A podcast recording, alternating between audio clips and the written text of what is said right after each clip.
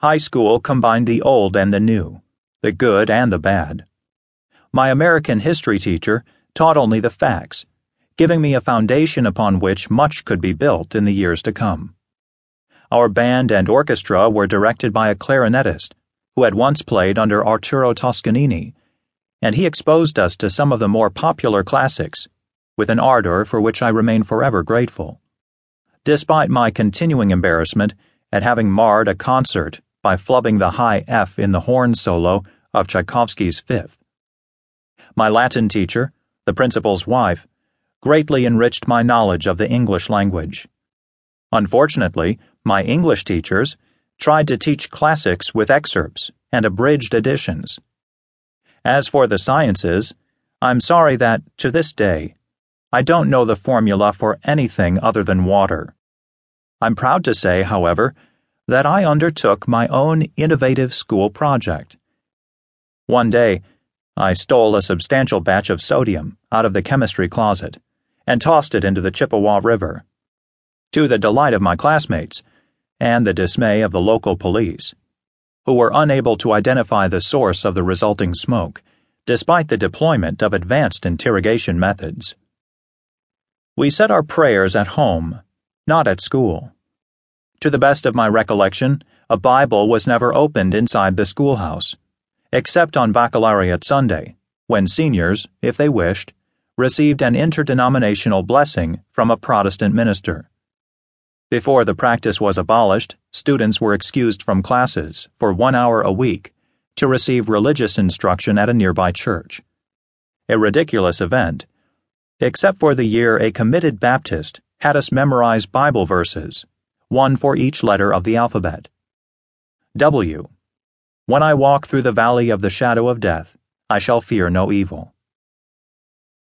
The playground of the town's Catholic elementary school, a playground I walked across on the way to my high school, was not quite the valley of the shadow of death that a local Lutheran minister seemed to believe. It was just small and poorly maintained, with only one basketball hoop, often used by the young Merle McClung. I felt sorry for him, and all the others who had to go to such an inferior place. What a shock it was to learn a few years later that he was named to Minnesota's All State basketball team, then admitted to Harvard, and eventually became a Rhodes Scholar. My experience was of small town, racially homogenous Midwestern America. Central High had its social divides, mainly between town and country, Catholic and Lutheran, sports stars and music minded nerds. The townies were shocked when the outnumbered country kids formed a voting bloc cohesive enough to elect the homecoming queen. Yet divisions were never sharp or deep.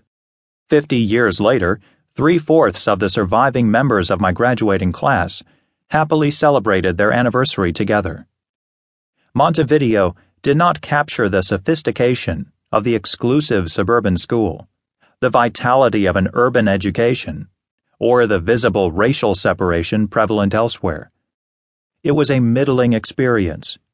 Not the best of American education, but not the worst either.